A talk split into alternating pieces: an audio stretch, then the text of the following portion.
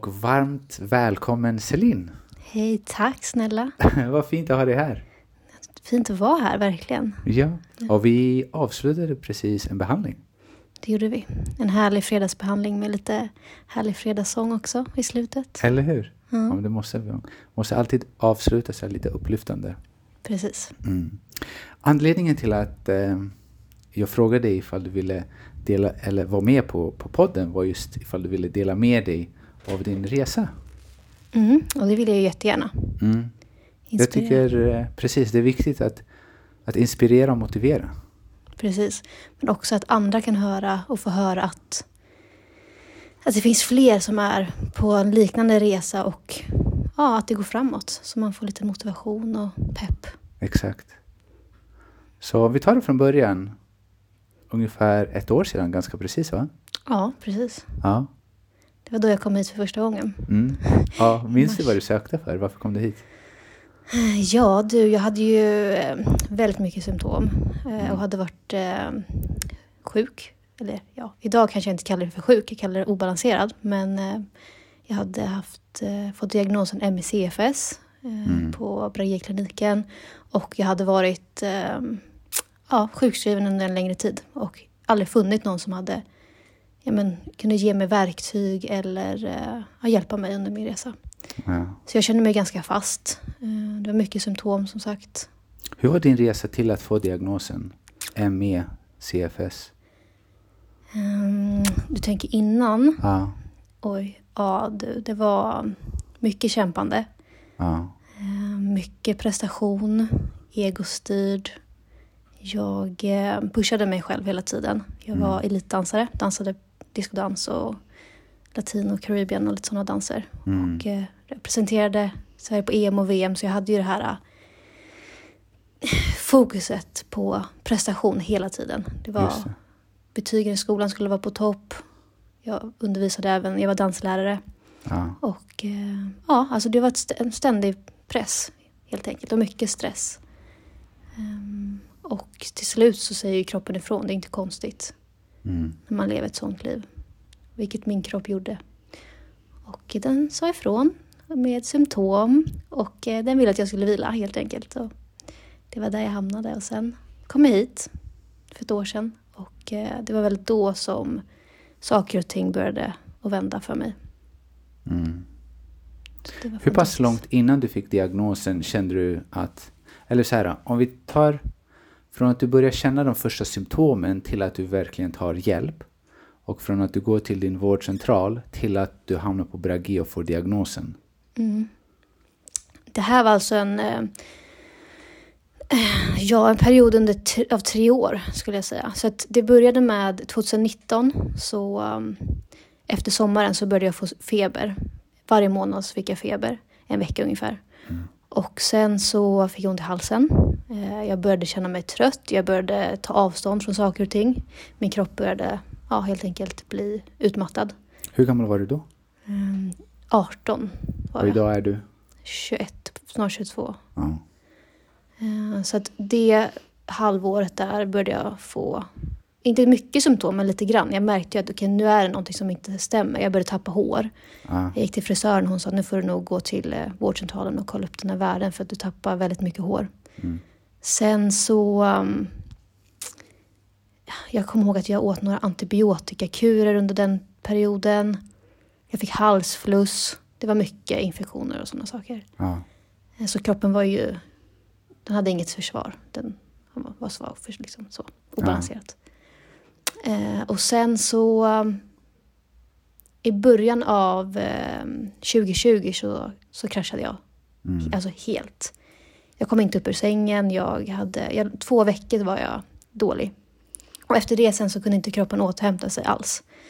Eh, så jag gick med den här liksom ständiga, konstanta, eh, ja men som ett moln, ett mörkt moln, ett, eh, ett mörker, en eh, smärta. Jag hade ont överallt, jag hade ingen energi överhuvudtaget. Jag kommer ihåg att jag, jag låg i soffan och skulle ta mig uppåt för jag tänkte, men idag, idag kan jag ta mig till skolan. Men så fort jag reste på mig så bara, jag bara började störtböla, jag kom liksom inte upp. Och jag, jag föll ner på golvet för jag, min kropp orkade inte. Eh, och sen så, um, efter två veckor så började kroppen att återhämta sig lite grann. Men det, det jag gjorde som inte var bra, det var att jag då körde på. Då gick jag till, till skolan och jag gick och hade mina klasser på dansskolan, undervisade. Eh, och efter en klass så började kroppen att skaka och ja, men då var man på ruta ett igen. Då fick jag ju ligga i sängen i två veckor. Och så höll jag på hela den våren. Eh, så jag stannade inte upp. Utan jag körde, för jag tänkte att det här är säkert ett virus. Det, det finns ju en förklaring till varför jag mår som jag gör. Det kan inte vara mitt, mitt beteende om det jag gör som påverkar det här, utan det, det måste finnas en förklaring. Just det. Så det var, det var så jag kände där och då. Mm. Eh, för jag tänkte, jag, har ju, jag är en hälsosam människa. Mm. Jag, jag, är liksom, jag har alltid varit mycket, jag har mycket energi och jag, jag, tycker om mitt liv och alltså mycket sånt. Ja. För att ni lyssnare ska också få förstå, 22 år är hon nu. Eh, jag kallar henne för studs, studsboll. Hon är typ en liten doing, doing. Så dans och gymnastik, gymnastik också? Mm, ja, precis från början. Ja. ja. men ni förstår vilken typ av konstitution Celine är. Och det är klart, går man på det spåret av prestation eh, så, så någonstans så blir man indoktrinerad i att okej, okay, nu är det bara att köra på. Exakt. Mm. Precis så som många andra prestationer det kommer till, oavsett om det skulle vara skola, yrket, mm. eh, idrott och så vidare. Precis, för det, det är ju någon, ett beteende som genomsyrar hela livet. Ja. Det är ju inte bara att, att det var så jag var på dansen, utan det var ju så jag var i skolan, det var så jag var på jobbet, det var så jag var i mina relationer också. Just det. Så att, eh, ja. När började du söka hjälp? Under den här tiden så sökte jag hjälp eh, hos vårdcentralen. Eh, men de kunde inte finna några avvikelser på blodprover och sådana saker. Utan, och de, det var inte så att de heller, jag fick inte känslan av att de trodde på mig heller när jag kom till vårdcentralen. För att jag tror att många kan känna igen sig i det här när man har en diagnos som ja men, jag brukar kalla det för mind-body-diagnos. Alltså man, man, man, man, kan lägga på ett leende, så skulle jag vilja säga. Och man, mm. man har den här tröttheten, men om man träffar människor så är det väldigt lätt att ja, men man, man ler och man tar vara på den här, man, man liksom klämmer ut den där lilla energin som man har liksom gått och sparat under en väldigt lång tid. Och sen när man går därifrån så är man ju helt dränerad. Så det var ju så jag levde där och då. Att ja, nu pressar jag ut den här energin och sen så får jag krascha efteråt. Um, så att um, jag fick alltid höra, nej men du ser inte, du ser inte sjuk ut, gå hem bara, det sitter i huvudet. Eller alltså, sådana saker var det jag fick höra från uh, vårdcentralen. Så att uh, där kände jag väl aldrig att jag fick uh, den hjälpen jag behövde. Mm. Var du egenremitterad till Brage? Eller var det någon som remitterade dig?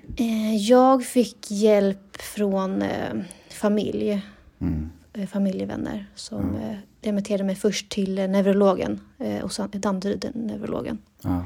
Och därifrån, det var han, den läkaren som sa att jag tror att du har diagnosen ME-CFS då. Mm. Och det var då jag kom in på Braille. Och stämde det in ganska så, så fort när de tog emot dig på Brage? Var det så här, ja? Eller? Nej, alltså jag tyckte att det var skönt att man får ett hopp. Så det är så, det tänds ett hopp. Man ja. får hjälp. Man tänker nu, nu kommer någon hjälpa mig, nu kommer någon säga det här kan vi göra och nu kommer vi göra så att du mår bättre. Mm. Sen kommer man dit, eh, man påbörjar sin behandling, man märker att det känns inte, det känns inte rätt. Eh, de verktygen som jag får eh, hjälper inte. Um, alltså, Vad var det som inte kändes rätt?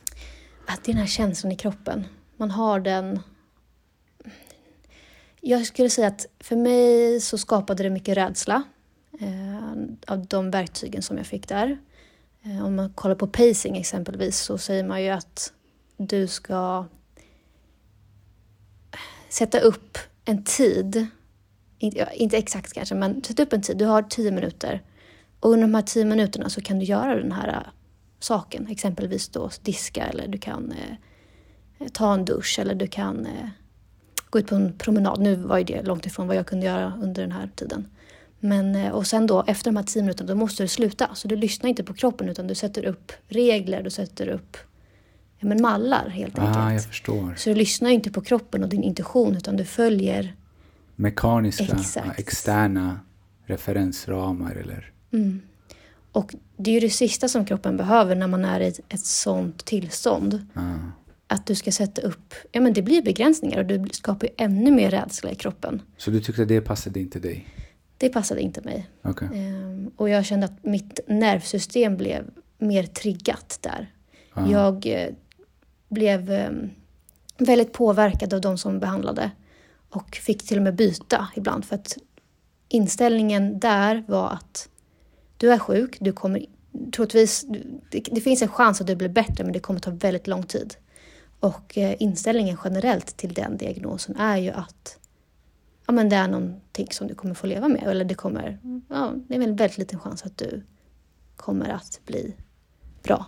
Tycker du att du identifierar dig själv med den diagnosen till att börja med? Till att börja med så finns en, ja, så vill jag nog säga det.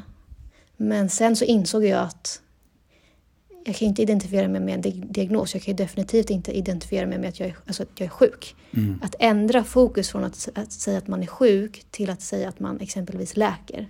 Mm. Det gör jättestor skillnad på kroppen. Vad fint sagt. Ja, och jag, alltså generellt sett. Om, alltså man skapar ju många rädslor. Ja. Eh, och även om man får en infektion. Man kanske får en, eh, ja men man får feber. Eh, och då är ju inte febern, febern är ju ett sätt för kroppen att hantera. Så att febern är ju någonting som faktiskt gynnar oss. Vi ska ju vara glada för att men min kropp fungerar som den ska. Mm. Den, den liksom, ja, ger en kärlek istället för att nej, nu har jag feber. Men, bra kroppen! Du funkar som du ska. Exakt, nu läker jag. Aha. Så att, eh, Så här, vad behöver du för förutsättningar för att det ska gå igenom?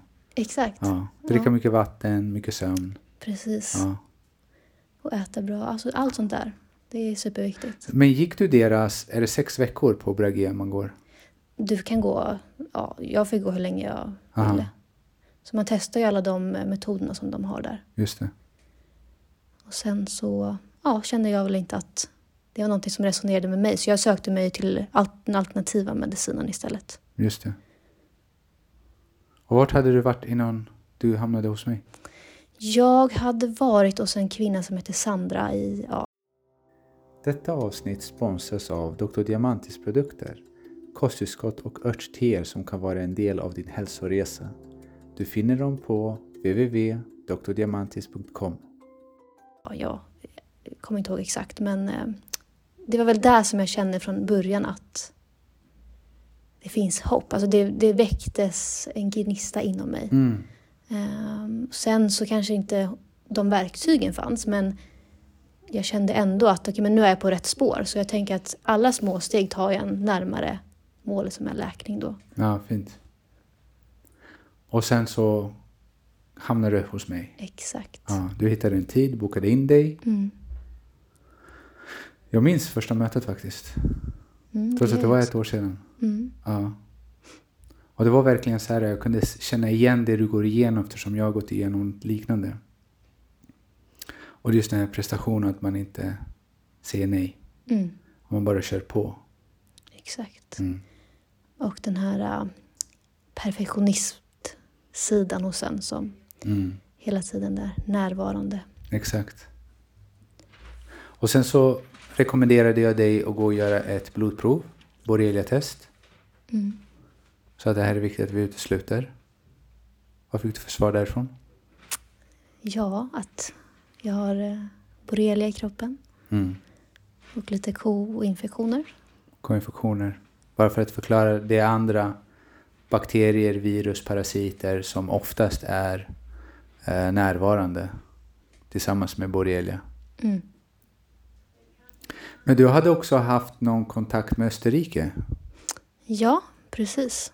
Mm. Just det, alltså det var också en sån sak som jag gjorde under tiden. Jag eh, åkte, det är också alternativt. Så det var ju behandlingar och lite kurer och sådana saker. Mm. Vad fick du göra där?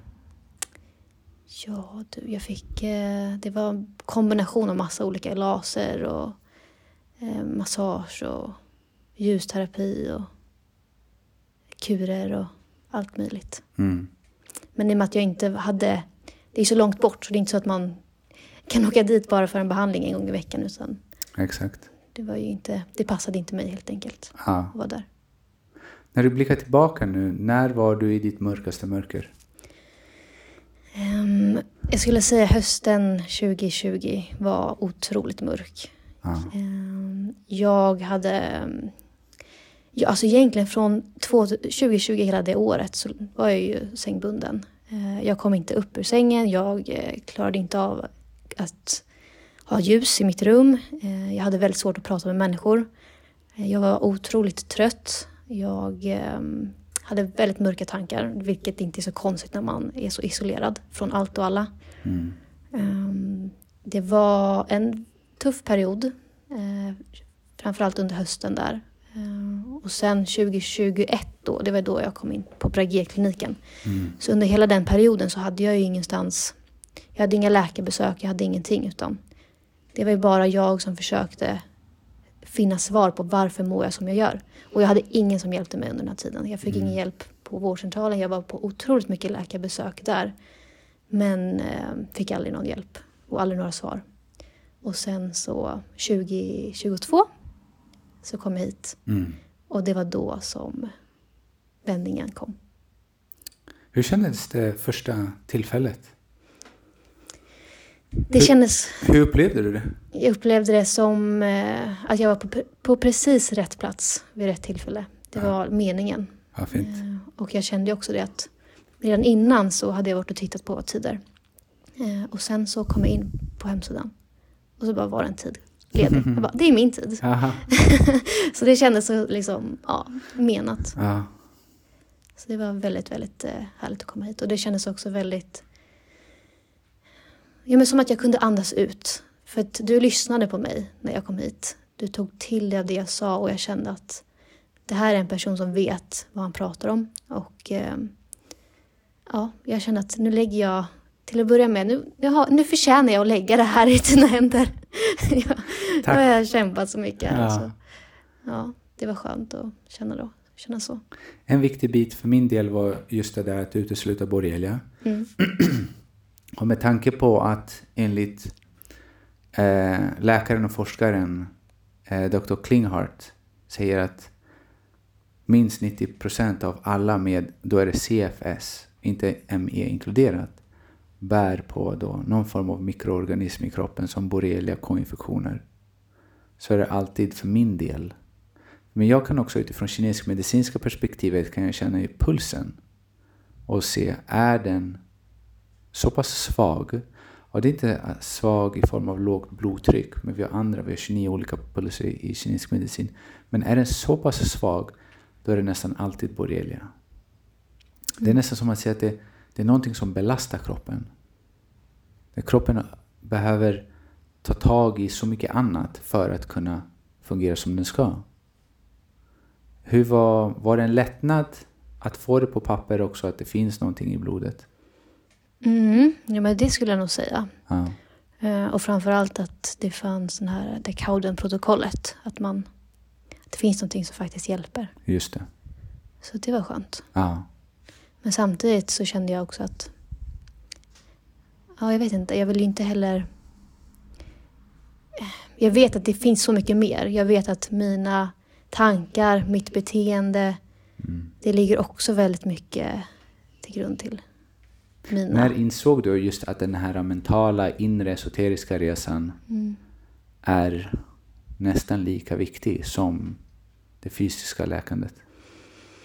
Oj, ja det har nog eh, smugit sig på skulle jag säga. Ju mer jag har blivit eh, vän med mig själv och kommit i kontakt med min kropp. För att jag har under så många år bara ignorerat. Jag har inte lyssnat på mina signaler. Jag har liksom tävlat och tränat på brutna ben och glas i liksom, fötter. Och jag har kört över min kropp helt enkelt. Ja. Så när jag började lyssna och stanna upp så först så kom ju all den här smärtan. Alltså det, var, det var en väldigt tuff period eh, när jag började att lyssna inåt. Men sen så småningom så, eller till slut så ja.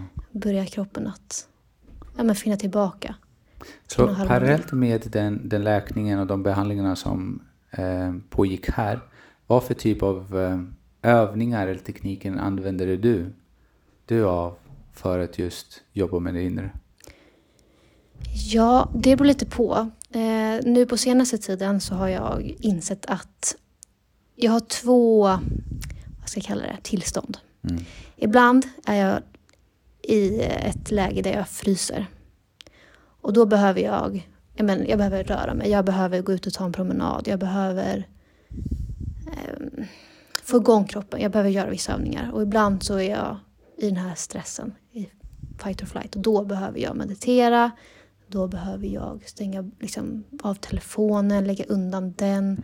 ta bort appar. Alltså jag behöver dra ner på saker helt enkelt. Mm. Och då är det för mig jätteviktigt att lyssna inåt. Eh, så meditationen har ju varit en stor del. Eh, men samtidigt har jag insett det att meditationen tar mig till... Jag behöver mer. Jag, hur ska jag förklara det här?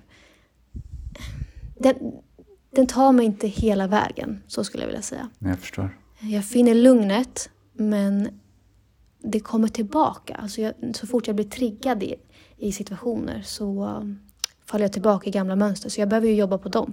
Vad är det som triggar mig? Vad har jag för hanteringsmekanismer? Vad har jag för överlevnadsmekanismer och så mm. vidare. Mm. Så det är väl den senaste tiden, det är där jag har verkligen jobbat. Vad fint. Eh, och känner att jag har kommit väldigt långt och jag har eh, börjat läka mitt nervsystem. Och ehm, ja, börjat då verkligen praktisera självkärlek. Mm, fint. Mm. Vad upplevde du med, för du började komma på akupunktur här mm. för ett år sedan med jämna mellanrum med en fem veckors kur. En gång i veckan i fem veckor, sen paus, sen kommer du tillbaka. Vad upplevde du under, eller vad upplever, upplevde och vad upplever du att just den här akupunkturbehandlingen ger dig? Lugn. Det känns som att nu är jag här. Nu ger jag min kropp kärlek. Mm. Nu ger jag den tid. Nu lyssnar jag på kroppen. Um, och sen är det ju fantastiskt att komma hit och mötas av ditt härliga leende också. Mm. så det blir win-win. Uh, så att, nej, men verkligen att det känns som att bra, du ger dig tid. Du tar dig tid att ta dig hit, få akupunkturen, läka, gå igenom känslor som kommer upp. Det vet jag, det har ju vi jobbat väldigt mycket på. Ja. Uh, just känslor. Ja. Undantryckta känslor har ju varit någonting som jag har ja, jag har varit väldigt bra på att trycka undan mina känslor helt enkelt. Ja. Eh, och äntligen börjat jobba med det på riktigt och känner att nu kan jag känna ilska, sorg, allting. Och liksom allting däremellan och det är helt okej. Ja. Eh, och jag sätter ingen etikett på känslor som bra eller dåliga utan jag tillåter ja, alla känslor för jag vet att de behövs. De behöver komma upp. Ja. Eh, och jag behöver få ut dem ur mitt system för annars så stagnerar de och skapar ja, symptom och obalanser. Underbart. Så det är någonting som jag har tagit med mig just från akupunkturen. Och vart befinner du dig idag? På en väldigt fin plats. jag eh, har börjat eh, promenera. Någonting som för några månader sedan var helt omöjligt. Eh, jag har börjat yoga. Jag har... Eh, ja, nej men alltså energin är tillbaka. Eh, och jag tar små, små steg hela tiden ut i världen. Mm. Det känns som att jag har fått en, att jag har fått ett, en, en till chans, ett nytt liv. Jag har liksom fötts på nytt. Och det är så härligt att se, se världen ur andra ögon idag. Vad fint. Mm. Och jag, du skickade en bild till mig när du hade benet hela vägen upp i huvudet. och du var så glad över att... Vad var det du gjorde där? En vanlig kick. En kick. jag kickade. Ja. ja. Nej, men jag har ju som sagt var inte kunnat eh, träna eller promenera eller träffa, alltså, ja, men träffa människor, ingenting sånt. Och ja. alla sådana steg som jag har tagit ut tillbaka i, i världen har ju varit ja, så otroligt härligt och glädjefyllt. Och så testade jag bara att kicka benet. Ja. Så, så var det, jag blev så förvånad att det gick så bra. Ja. Så jag tänkte nu ska jag skicka till Diamantis just så att studsbollen är tillbaka. Ja, vad fint. Och så berättade du att du var ute och cyklade.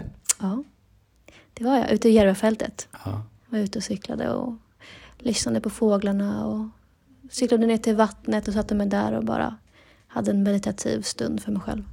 Underbart. Ja. Så vad skulle dina tips och råd vara till alla de där ute med diffusa symptom? De som kanske inte blivit betrodda eller hittat sin väg? Ja, du, jag skulle säga... Till, till att börja med så är det viktigt att tro på sig själv. Tro på din kropp. Din kropp ljuger inte oavsett vad läkarna säger. Um, och ändra fokus och um, inställning till det som sker. Se det som någonting som behöver komma upp till ytan. Se det som eh, ja, det här är mitt sätt att faktiskt bli vän med min kropp igen. Mm. Man har levt, ja, kanske inte kanske i krig, men man har i alla fall inte levt i eh, harmoni och um, ett uh, härligt samarbete med sig själv. Utan man har krigat helt enkelt. Och nu, nu är tiden att börja lyssna inåt. Mm. Um, Försonas. Ja. Och uh, ta små steg. Det skulle jag säga. Som jag, det, här, det här är en resa som har pågått under en väldigt lång tid. Mm. Uh, jag har verkligen uh, gjort allt jag kan. läkning är någonting som tar tid, det tar energi. Um, och det måste komma från en plats av kärlek.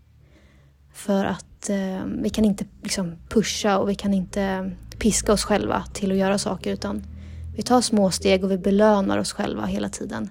Det kan vara att nu ska jag gå upp och dricka ett glas vatten på morgonen eller nu ska jag ta luft. Det var en sån sak som jag hade. Jag ska sitta ute i en, en timme varje dag. Mm. Eh, och när vi gör de här små, se, det är små segrar helt enkelt. Eller, och då kan vi belöna oss själva och stärka relationen till oss själva. Ja, fint. Um, så det är väl det jag skulle säga. Stärk relationen med dig själv och eh, låt kärlek och intuition ta dig framåt. Ja, vilka jättefina avslutningsord, vännen. Ja. Tusen tack för att du delar med dig. Ja, tack själv och tack för det fina arbetet som du gör. Varsågod. det är min ära faktiskt att hjälpa dig och många alla andra. Och jag hoppas allihopa, eh, till er allihopa där ute att det här var ett, någonting inspirerande, motiverande. Eh, det var faktiskt en unik resa, jättefin resa som du har gjort Celine. Tack. Och mycket möjligt alla ni där ute som lider av, av ME, CFS, att det finns, det finns ett. Och nummer ett skulle jag säga är just utesluta borrelia. Um, och det är tyvärr de traditionella testerna är inte pålitliga. Um, man behöver komplettera med lite mer avancerade tester. Men också att ni har i åsikt, eller åtanke att det emotionella är också en stor del. Det måste också uh, förstå sig på och arbeta sig igenom och befria sig själv från. Tack mm. än, än en gång Celine. Tack. Mm. Och alla ni där ute, ni får ha det så jättebra. Vi skickar massa kärlek till er. Hej då! Hej då!